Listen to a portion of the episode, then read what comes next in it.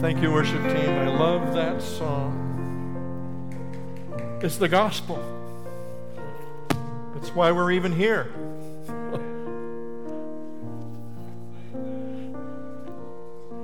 wow.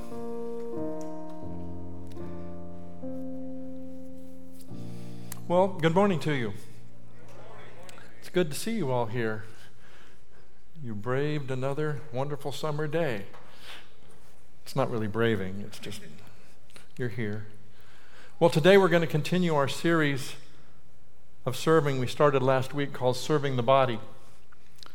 And you know, I find that people serve the Lord for many reasons. Some are good, some are not so good. There are some who mistakenly serve the Lord out of some legalistic idea that if I don't serve, I don't go to heaven. We know that's not true. There's some that know they'll go to heaven, but they serve out of a sense of, well, if I don't serve, God will be upset and my life will be miserable. Um, there are some that serve because they want to be thought maybe as holy, as someone that God approves, and maybe their friends serve, so they want to serve with their friends and be part of the group. A little peer pressure going on. Um, there may even be some of you that are serving right now because one of us pastors or one of us put enough guilt on you and twisted your arm far enough behind your back that you're serving. Uh, none of these really are godly reasons to serve. Um, in fact, some of us might be serving out of habit. We've always served. We made a decision to serve a long time ago. But we may still forget, and maybe we should ask ourselves, why am I still serving rather than habit? Is there something behind my habit that would help motivate me on those days that habit is not quite carrying me far enough? I mean, even all of us who are serving, and for those that are, I say thank you very much, but some of us are serving and have those days, don't we, when we really don't feel like teaching that class or ushering or working in whatever ministry we're in. Um, but the only reason we're here is because we just think nobody else will be there to cover. So we stick it out. I don't think that's really the right way to be serving. Um, but all of us can fight bad emotions and motives from time to time. But I'm hoping today that I can show you something out of our passage today that'll give you motivation on those days when your self motivation is just not quite enough. Because there is a godly reason to serve. We serve, obviously, because of love for our Savior, thanksgiving. We're grateful for what He's done. Uh, but I think what Jesus will share with us today will maybe transform the way you look at how you serve one another in this body. So let's open our Bibles to Matthew chapter 25. We'll begin in verse 31. But when the Son of Man comes in his glory and all the angels with him, then he will sit on his glorious throne. All the nations will be gathered before him, and he will separate them from one another as shepherd separates the sheep from the goats. And he will put the sheep on his right and the goats on his left. Then the king will say to those on his right, Come, you are blessed of my Father. Inherit the kingdom prepared for you from the foundation of the world. For I was hungry, and you gave me something to eat. I was thirsty, and you gave me something to drink. I was a stranger, and you invited me in. Naked, and you clothed me. I was sick, and you visited me. I was in prison, and you came to me. Then the righteous will answer him, Lord, when did we see you hungry and feed you, or thirsty and give you something to drink? When did we see you a stranger and invite you in, or naked and clothe you? When did we see you sick or in prison and come to you? And the king will answer and say to them, Truly I say to you, to the extent that you did it to one of these brothers of mine, even the least of them, you did it to me. This is the word of the Lord. Father, would you help us see, even in this passage, that really is talking about your second coming. You're talking about how you arrive on this planet as king. But before you send the sheep and the goats away, you want to clarify what it is you're rewarding and what it, is you commend. May we see these things and see the nugget of truth behind it that will motivate us even on our darkest day or most stubborn day or most self centered day, that will get our eyes off us and onto you. We ask these things in Jesus' name. Amen. Well, this account of the sheep and the goats um, in our passage appears in no other gospel. I believe one of the reasons is that Matthew, his primary focus was to clarify and show Christ not only as Messiah, but as coming King. And because of that, he puts greater emphasis on the second coming of Christ than did the other gospel writers. And this is the scene that surrounds the nugget that Jesus produces. What's going on when Jesus said what he said? Well, we want to take a look at this because we here at Valley Bible Church believes that Christ will be coming back for the saints, but he will meet them in the air. And those that are alive and those who are even dead will meet him bodily in the air, according to 1 Thessalonians 4 and 1 Corinthians 15. We will meet Christ in the air. His feet never touch the ground. We go to be with him, and we get to celebrate the supper of the Lamb. And that supper of the Lamb, you know who serves? Christ. You, think Peter felt bad when Jesus was watching, washing his feet. I don't know how I'm going to feel when Jesus is serving me that meal. I'll just be thankful to be there, to tell you the truth. Well, so Jesus comes after this a second time, and it says it follows according to uh, Matthew and according to Revelation that Jesus comes right after seven years of horrible trial and tribulation, the pouring out of God's wrath on this earth, which He has drug His righteous ones, the saints of the church, away so they don't have to experience that. But at this time, Jesus does not come back as the slain Lamb of God. He comes back in power and an authority as King and Lord of all. He's not coming back wimpy. Those that want to see the nice, mild Jesus come back, this is not the scene. This is not the mild Jesus. This is who he's really been all along King and Lord of the universe. He comes back. And when his feet get there, we see as a scene and there's some proceedings, so let's move through it quickly because this sets the stage of what Jesus even said about service. Now, I know some of you are going to say, What does this passage have to do with service? Well, I'm telling you, it has a lot. So let's just move through the scene and see what Jesus was telling us as he got here. When Jesus arrived, it says there's a courtroom scene, something judicial goes on. Who's the judge? Well, it says the sovereign judge is Jesus Christ himself. This is no partial judge. This is no biased judge. This is no crooked courtroom. Nobody gets to get through if they pay enough money. And no saved saint will be lost. This is a final court. There are no appeals. He doesn't need any more information from us. No, no evidence. He's got it all. He's omniscient. And he will render a decision, and we will be affected not by a jury of one's peers. So we're not going to be evaluated. These people aren't going to be evaluated what their neighbors thought. This is what Jesus thinks. And Jesus told us that this is what his job is, according to John chapter 5, verse 22. For not even the Father judges anyone, but he has given all judgment to the Son. God the Father is going to watch this scene. Jesus is the judge. And just like Larry spoke about last week, he came to earth as Son of Man. He laid aside all of his deity, all of his claim to titles, all of his claim to authority.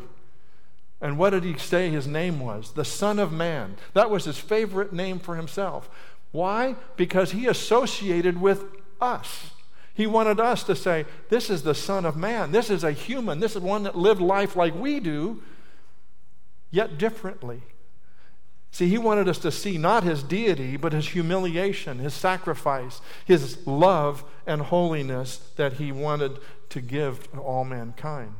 Now, one of the reasons he claimed a son of man and not king right from the beginning is because he's smart.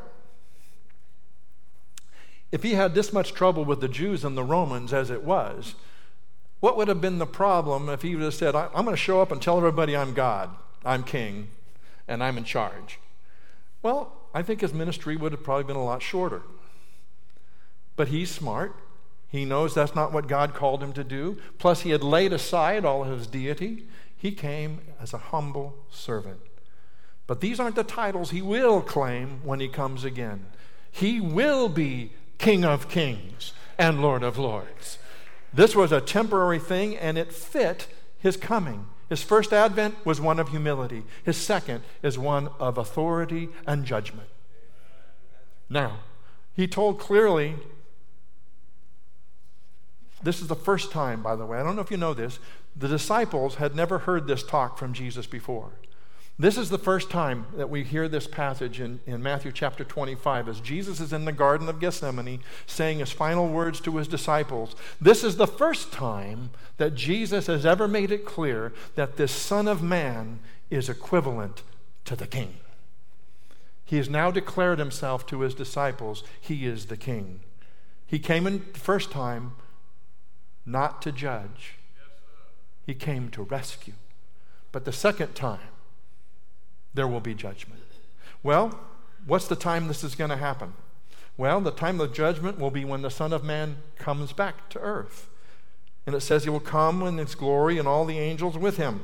We don't know the exact time of this, but according to Matthew and Revelation, we know it immediately follows the tribulation. And we believe, and we teach, and we believe the Bible teaches that saints won't be here for that tribulation. People who know Christ now escape those who don't know him remain. Now, these might be people who will be eligible to be called sheep or goats. See, all the saints are gone. And when we get here, when Christ comes back, whoever survives the tribulation will be the ones divided. Now, when we see this, he's not coming alone. He comes with the armies of heaven, according to Revelation. He comes also according to Colossians 3 4. Did you know something? This is cool. When Christ, who is our life, is revealed, how is he revealed? He's revealed to all of earth. Then you also, you saints, will be revealed with him in glory. He brings you and I back. We come back to rule and reign with Christ out of heaven. We meet all the saints that are left on earth, but we won't be left out of this scene. We will be watching this scene. You will see it, but you won't be part of the proceedings. Well, let's go on. The location of this scene, well, it says, when the Son of Man comes, comes where? Comes to earth in his glory and all the angels with him, then he will sit on his glorious throne. So, where is that throne going to be? Well, Thank you. Isaiah, 2,700 years earlier, told us that the place of this throne in Isaiah 9 7, there will be no end to the increase of his government or peace on the throne of David and over his kingdom to establish it and uphold it with justice and righteousness from then on and forever. And before Mary was even pregnant, the angel, angel Gabriel said this in Luke chapter 1 And behold, you will conceive in your womb and bear a son, and you shall name him Jesus.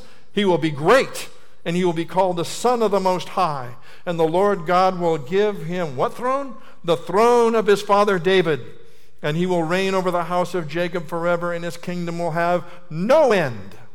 This is the kingdom we're going to be a part of, the one that has no end. And where's it going to be? Well, David's throne was in Jerusalem, and that's where this throne will be. So, for those of you that always wanted to see Jerusalem and the Holy Land, and you may not get there in this life, you will. It will be right at this scene you will come back to, with Jesus to Jerusalem. In fact, in Zechariah chapter 14, it says, when Jesus is, this is why we know he hasn't come back. When, his, when he comes back and his feet touch the Mount of Olives, that mountain will be split in half. Anybody seen that happen yet? Nope.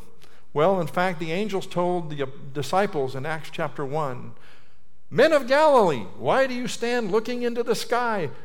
This Jesus, who has been taken up from you into heaven, will come in just the same way as you have watched him go into heaven. And how was that? Well, he was in a body. He was with the men. He was eating fish. He was right along. So if he comes back, he's coming back in a body. So we know it's going to be a real Christ on a real throne in a real place called Jerusalem, and it will be a real reign for a thousand years and forever. This is a real Jesus coming back. This is not a spook or a ghost. This is Jesus in bodily form. Well, who's before the court? It says all nations are before the court. Every little village and hamlet and countryside and inn and lane, everybody that's still alive at the end of this great tribulation period will be brought to this courtroom. And it says that the judge will separate them. Well, it's interesting to me that at this point in time, he's going to usher all believers that are on his right, I'll go this way, he's going to usher them into the kingdom of heaven. But all those that are unbelievers are going to immediately not pass go, but will be removed from earth. They're done. And it's interesting that we see this just as physical world, death in our world today, when anybody dies, that is the end of their spiritual journey on earth. There is no second chances in the afterlife. There's no praying them out of purgatory. There's no praying for the dead that even though they died a wretch, we can pray them into heaven. That's not true. The Bible does not teach that at all. Death is the end of this life, and people will be judged at that point. In the same way, these people brought before that's still alive, the ones who are declared ungodly, unsaved, do not know Christ, they do not pass that point. Their decision will be final. Their rejection of Christ is firm. There's no more chances. That's interesting when we see this. Jesus knows his sheep. Did you know that? There's no, he's not difficult going, well, were you really? No. John 10 27 tells us this My sheep hear my voice, and I know them. Did you know he knows you this morning? Amen. Not that he's guessing about you. He knows you. If you're his sheep, he knows you by name. In fact, he knows everything about you. Your good points, your bad points. He knows that you were a rebellious sheep when he bought you. And in fact, he knows how many hairs you have left that are decreasing every day. Every time you shampoo your hair, you're, you go, What's this? He's aware of every piece. He loves you. But you know, as we, as we have sheep and goats, don't be so flattered to be called a sheep because God didn't call us sheep as a point of flattery. Sheep are what? Dumb, dirty, and helpless. And that's what we are. We were dumb, dirty, and helpless. But He rescued us. He rescued us. Goats, what are they? They're ornery, they're rambunctious. In fact, shepherds at this time knew that you had to separate sheep and goats or they wouldn't rest well together. The goats were not friendly to the sheep. Jesus says, Look, in the same way that I know how to separate sheep and goats. Now, I bet everybody in here without an agriculture degree could sh- separate a sheep from a goat. I think, right? If I put two animals up here, you could tell the sheep from the goat, right? It's going to be easier than that for Jesus. Because it's those who he knows and those who don't know him. Period. Well, what we also know here that we follow with Jesus is telling us about the works that the sheep did versus the works that those who don't know him, the goats, did. And it says, Those that knew him says, I was hungry, you fed me. I was thirsty, you gave me something to drink. Jesus wants us to make sure he know, we know that the reason we're sheep is not because of these works. We don't become sheep by doing these works. They're simply the evidence of being a sheep, not the cause of you being a sheep. You will never become a sheep by philanthropic good works. It will not happen. Even works in the church, even godly works. Did you know? I, I, I, this is one of the scary things. There are probably Sunday school teachers on this planet right now that won't go to heaven because they know here, they have not accepted here. My brother is one of these kinds of people. He could teach a Sunday school class, but he rejects Christ. He knows enough. He even taught Sunday school at one time. I pray for him. I want him to know the God his brain knows about. What's the, what's the entry point? It says, Come, what? Blessed of my Father. There is the clue to this whole scene. Those who are blessed of the Father are the ones who are the sheep, the ones who are in, the ones that were blessed with the ability to put faith in Jesus Christ. We didn't choose ourselves, He chose us. And as a result, we have access to the kingdom. And it says, inherit the kingdom prepared for you. Did you notice it didn't say, um, Come, blessed of my Father, and get? Blessed of my Father, and take. No, it's inherit. And what does that mean? That means we're family. That means we are sons and daughters of the Father. And as sons and daughters of the Father, we have access to the inheritance of everything that is His through Christ. And now, what it says here, God has prepared those things for us from the foundation of the earth. I love 1 Peter 3 5. It confirms both of these points. It says this Blessed be the God and Father of our Lord Jesus Christ, who according to his great mercy has caused us to be born again to a living hope through the resurrection of Jesus Christ from the dead, to obtain an inheritance which is imperishable, undefiled, and will not fade away, reserved in heaven for you. Do you hear it? God caused you to be saved, not your good works. And your lack of good works will not condemn you. If you're a sheep, you're a sheep by God's choice, not by your works. You got to get that. Well, What's the destiny of the saved? The destiny of the saved is an inheritance with God in heaven, in the kingdom. It's a blessing of the Father. Well, I'm wondering why is it as his right hand? Did you know what the Latin word for left and right are? The Latin word for right is called dexter. That's the word. The Latin word for left is sinister. Does that sound a little bad to you? It should. Throughout Scripture, throughout biblical history, the right hand represented the hand of blessing, of honor, and of acceptance. The left hand, sinister, was the hand of dishonor and rejection. God didn't make a mistake when He said He put the sheep on His right and the goats on his left. That's very symbolically true of everything throughout Scripture. That's why the Scriptures say, what? At his right hand of the Father are pleasures forevermore. That's a hand of blessing. So he's put these sheep and goats on the right and the left. If you're not on the right side of this scene yet, you can be before you leave today. In fact, you can miss this scene completely except for a spectator. See, I have to tell you these things. Why? Because Jesus could come today. Everybody who knows him right now, are, they're, they're rescued, they're out, and they'll be back as spectators. But everybody else is left behind, and they have to go through the tribulation, and they will have to face this scene if they're still alive. And I don't want you to face it not knowing that you can put your faith in Christ, even before this scene is over. Well, the destiny of the unsaved. When Christ returns at his second coming, those who had rejected Christ, refused to put their faith in Christ, did not want this Christ, will now find it too late. When Jesus comes again, the clock stops. Those who have rejected Christ will be rejected eternally. There's no second chance. And he will say this in verse 41.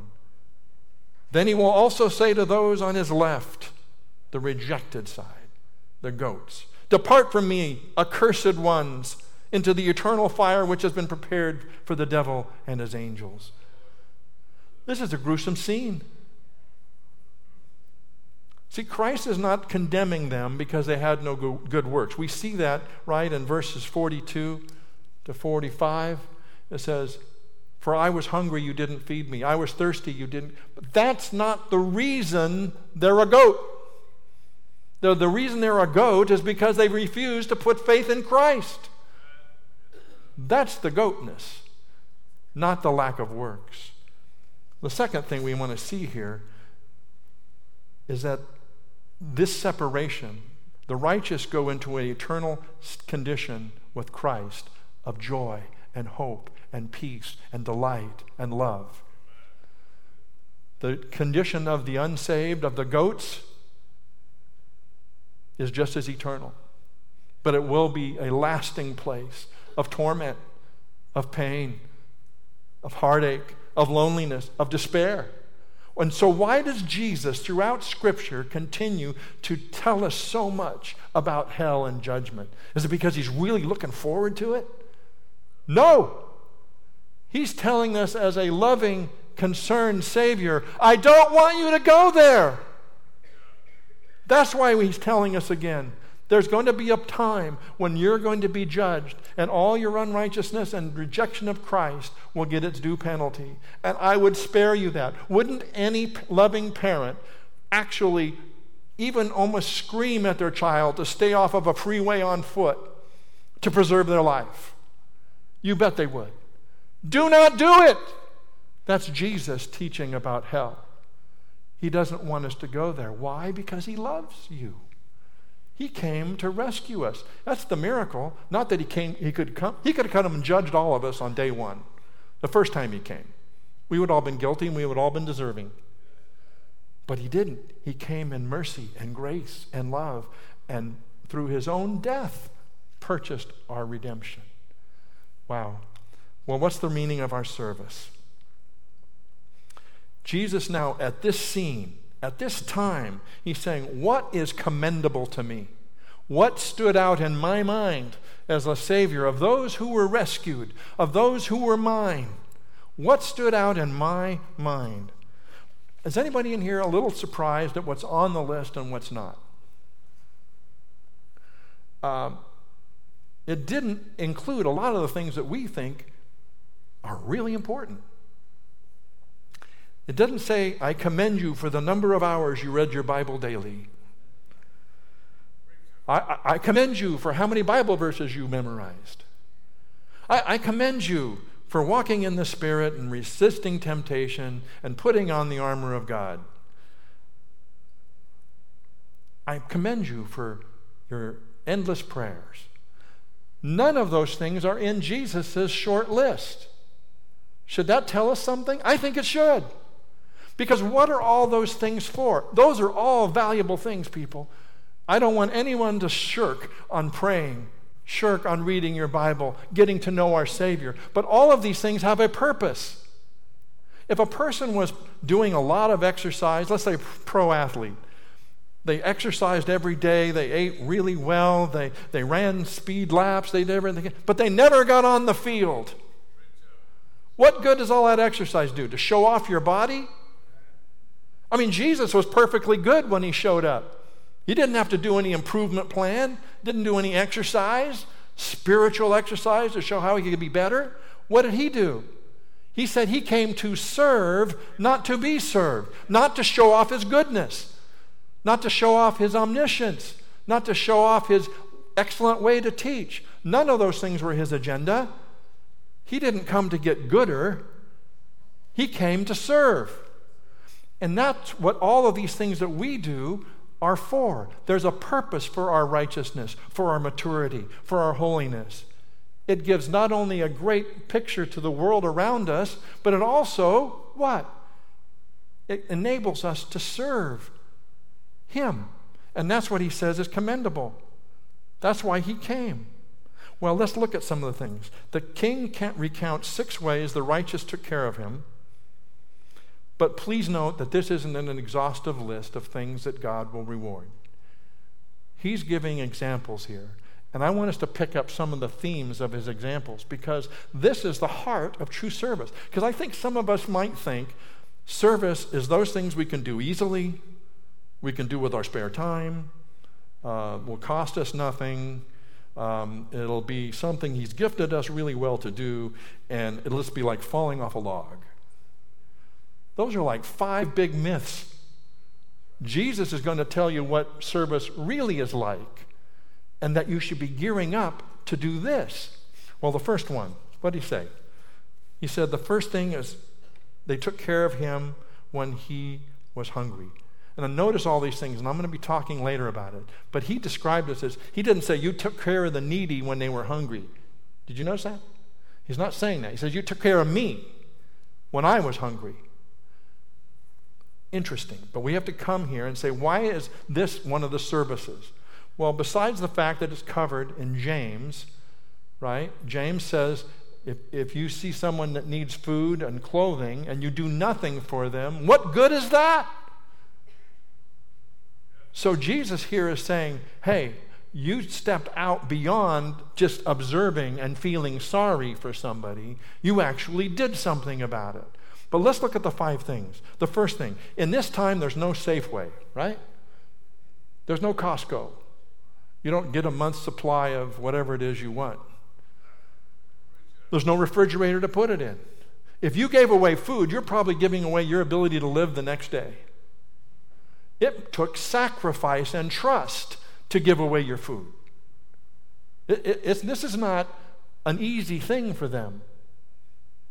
And it should be something we think about. So, if it's not costing us anything, if it's not a sacrifice to us, it's probably not the type of thing he's talking about. Some of the things we like to do in our spare time by tossing a little money somewhere that never even we miss, that's not really service or giving. Well, the second way he said, give them something to drink when he was thirsty. This dispels the myth of work. To get a drink in this time was not going to East Bay Mud, turning the valve, and getting some water. This is going down to a well that was in the middle of town, walking a mile, lowering a bucket, raising a bucket, pouring it in a bigger bucket, putting it on your shoulder, and taking it back. Giving them some of your water means it was sweat work. Service is sweat work. If you're thinking about the easy street life of service, it doesn't exist. Jesus is commending sweat work. Well, the third way is when they took him in as a stranger and took care of him. Now, we might think, well, hospitality, everybody in the church is supposed to be hospitable, right? But you got to know that if you actually entertain someone in your home, there's a point in your mind when it starts being very inconvenient. When are they going home? Right? I mean, there's a, you have to know that I got more towels to wash now. I got sheets to wash. I got more food to buy. I got, this is really not easy. It's inconvenient. Service to Christ can be inconvenient. Do you know that? Serving doesn't have to be convenient. It doesn't have to fit your perfect schedule. Oh, I can fit you in between three and four. No, it might be inconvenient. You might have to let go of something that you liked to do to do something that must be done. Service could be inconvenient. How about this one? I'm going to skip over clothes. We know that God was the first person to provide clothes for anybody on earth.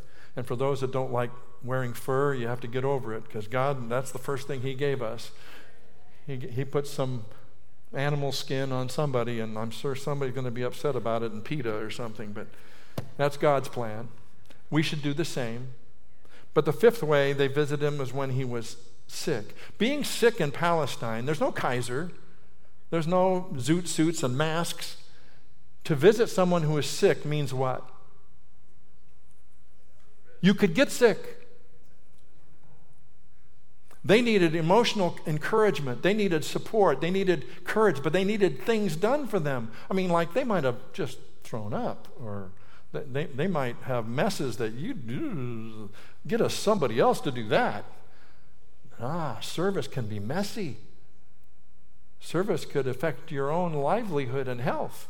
Service actually is important and it might be jesus is saying when you you took your own life and held it in low esteem and you humbled yourself and you helped that's service And the last one is they came when he was in prison. Being in prison was not a good thing to be at those times. If people didn't come take care of you, they didn't have the state welfare system. If you didn't bring them food, they didn't have it. If you didn't bring them a blanket or a coat, they didn't have it. That's why Paul writes, right? Tell them to bring along my coat. It's cold. Okay? So now, what else might happen in prison? Well, this is after the tribulation period, right? So, what could happen? Do you think aligning yourself to the government officials and the beast would be a good thing to come visit a Christian in prison? What would that say? It's not, not only is being in a place like that dangerous, but now you're saying, I'm a sympathizer of this person. He's saying, You have to say, God, if you want me to go down by government's control, by sympathizing with those of yours that are hurting, I'm willing to do it. This is not just being kind to somebody and, and looking through the glass from a distance through a camera and nobody knows it's you. This means you're willing to risk to do God's will and serve. See, Scripture is full, and I don't have zero time to cover it, but there's over 30 commands that where God says we're going to demonstrate this kind of loving service to one another. He commands it, not suggests it. He says, Love one another. Now, some of us think that that's an option.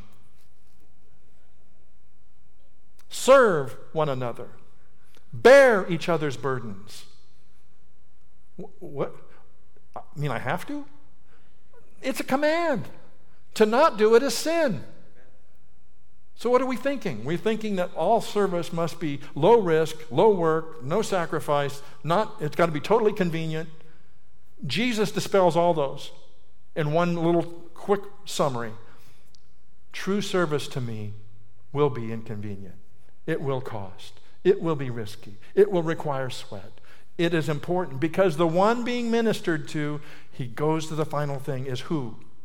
It's me. You're helping me. He didn't say the world or my, my Christian buddies are going to be served. It's the same thing that he told Saul in Acts, right? Chapter 9, verse 4. Saul's been knocked off his donkey. He's blind. A voice from heaven tells him, Saul, Saul, why are you persecuting them? Is that what it said? No. Why are you persecuting me? And he says, Well, who are you? I am Jesus whom you are persecuting. Well, he never laid a hand on Jesus, but because he laid a hand on his children, on all of you and me as brothers and sisters, Jesus said it was the same as laying a hand on me. In the same way, good or bad, what you don't do to a brother is done or not done to Jesus or for Jesus. And do you notice something what it says? It says, When I was thirsty. Do you ever see Jesus as in need? when I was hungry, when I was naked, when I was in prison. We don't see Jesus that way at all, do we? But he's saying, as much as that he relates to us so tightly that whenever any one of us is in those conditions, he feels it the same. And he says, Look, when you serve them, you're serving me. We should know and know that the extent we serve one another is the extent we truly love and serve Jesus. Jesus is the face behind everything we should do. Do you see that? We're not serving one another. We're serving Jesus, King Jesus, returning King Jesus. And he says, I'm keeping a record. And that's really remarkable. So let's just look at the end here. Because there's one other thing he should, said we should do. We love to serve the important, the famous, the beautiful, the wealthy. Well, they don't really need lots, do they?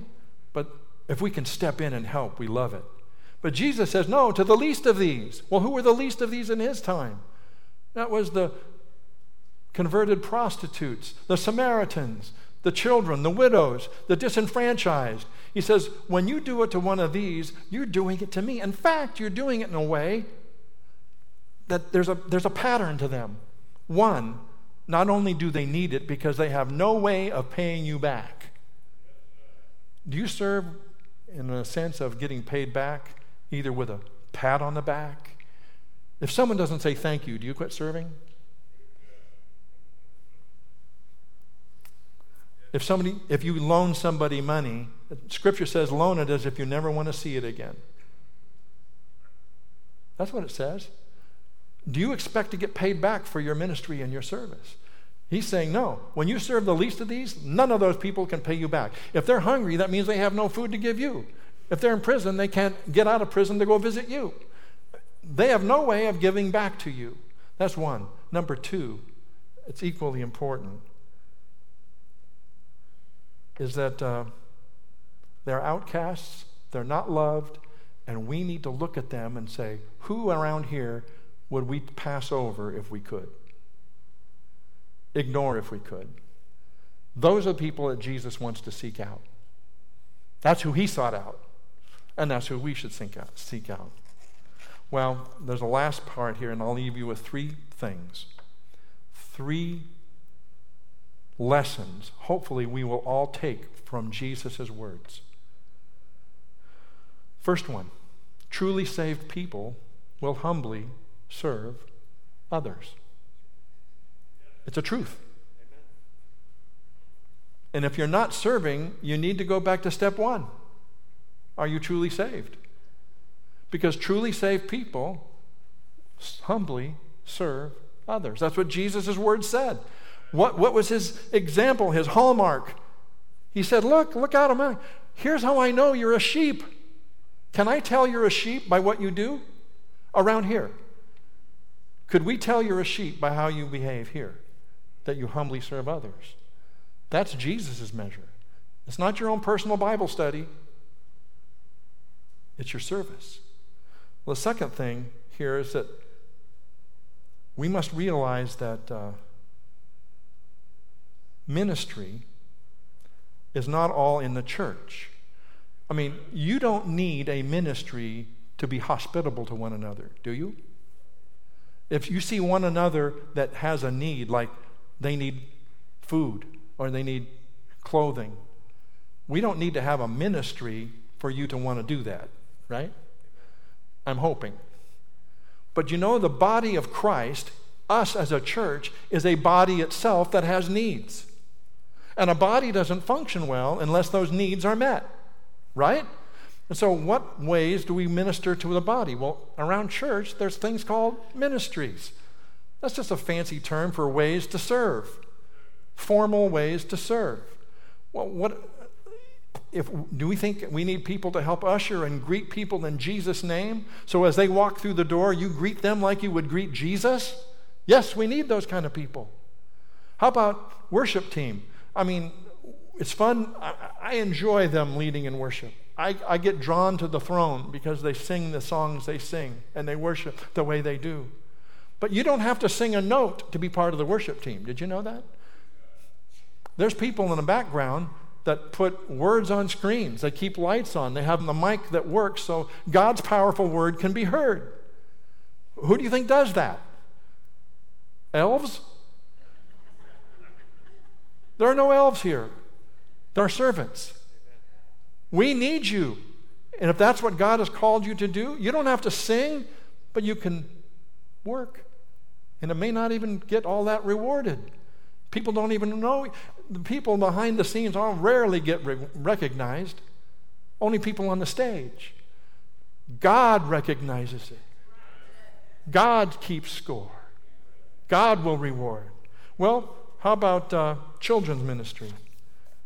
Um, did you, you know that if you're a teacher of a child, did you know that you can offer the water,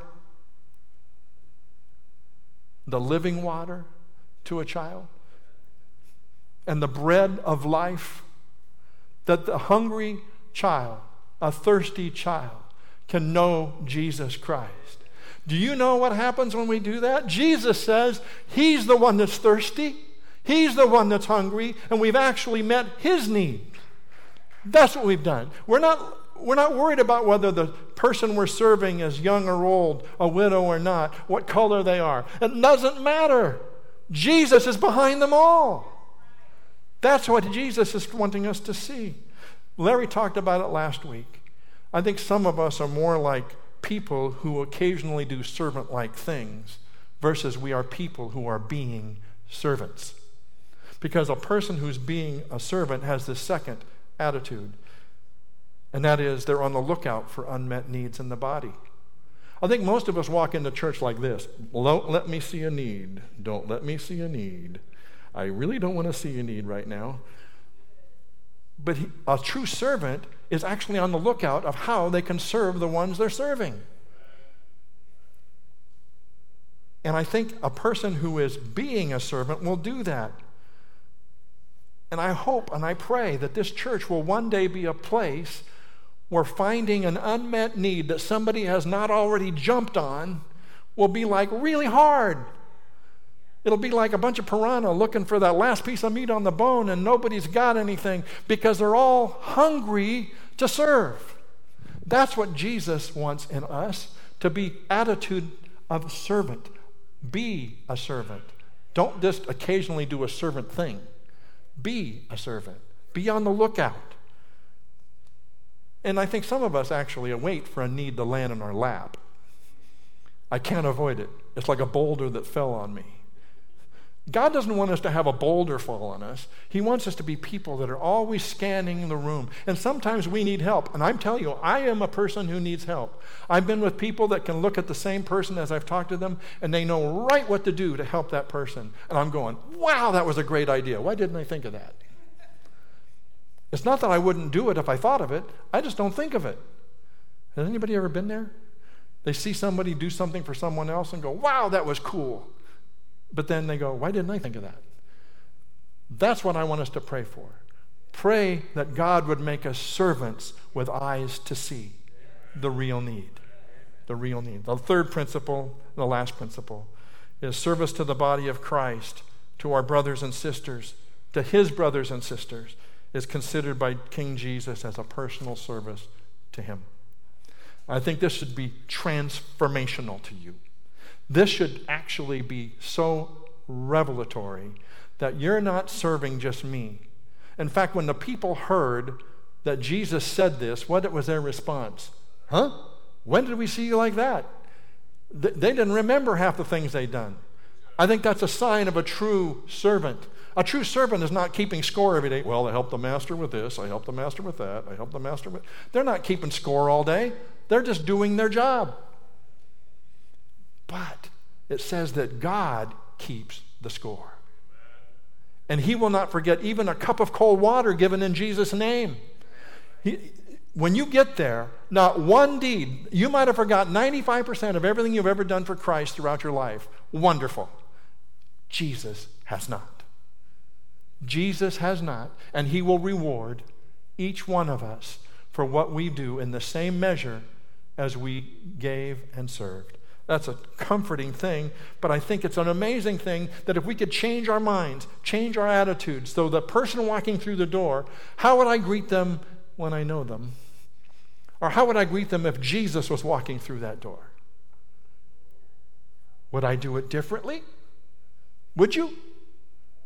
If you're driving by somebody in the parking lot that continues to have car problems with their rundown vehicle, and they got bald tires and it's a mess, and you know, oh no, just like seeing somebody at the gas station walking towards you. I need money. Right? You, you have that same attitude. Ooh. Okay. If that was Jesus' car, what would you do? I bet we would be falling over each other to see who could help Jesus out. That's how he wants us to be with each other. Because behind it is him. Every one of us. Well, let me just end with this. Jesus will remember your service. And your service might take sweat, it might take risk, it might be costly, it might be inconvenient. But He remembers every act of service that you'll ever do. And He wants to give you joy in the service because you know I'm actually getting to serve the God and the Savior that rescued me. I get a chance to give back to the one who needs nothing. And the way I do that is by serving you and this body. I think it should inspire us and light us up that even on our dark day, we know the person behind the service that we do is not another human, it's the King of the universe. He will reward. Well, let's pray. Father, I just hope that we can remember these things, that it will change us today, that truly saved people will humbly serve one another. You're not impressed with our pedigree and our learning and our prayer life if it doesn't result in service. This is what you said mattered at this very crucial scene. What really mattered, what really testified that we actually know Christ, is the fact that we actually humbled ourselves and served one another. Father, would you also let us know that the truly saved must be on the lookout to meet needs? Help me today, help others today see what you see when you look at your children. That the smiling faces that typically hide what really needed, you would let us penetrate and you'd let us be anxious to see how we can be hospitable, to care, to send an encouraging word, to support, to bear, all the things that you've called us to do. Kick us into action, Father. May, may we run out of things to do because there's too many servants and not enough needs. And Father, the truly saved know and are motivated and inspired that Jesus, I don't know why, but you've given me an opportunity to serve you by serving them. And everything done for them, you say, actually, you credit to me just like I did it for you, and that you'll never forget one thing. Help me, Father, to serve with you in mind in everything I do because we truly do serve the Lord first and then one another. Bless our time. Help us that are not serving to get in the game Stop exercising all the time on the side, but actually join the team. We have a lot of potentially physically fit people on the sidelines, but have never entered the game. May they get in the game. And Father, for those that don't know you, that are a goat right now, would you rescue? Would you show them your favor? Would you put the Father's blessing on them that they might believe and trust in Christ? And they will have blessing and the kingdom forevermore. We thank you for your word. In Jesus' name, amen.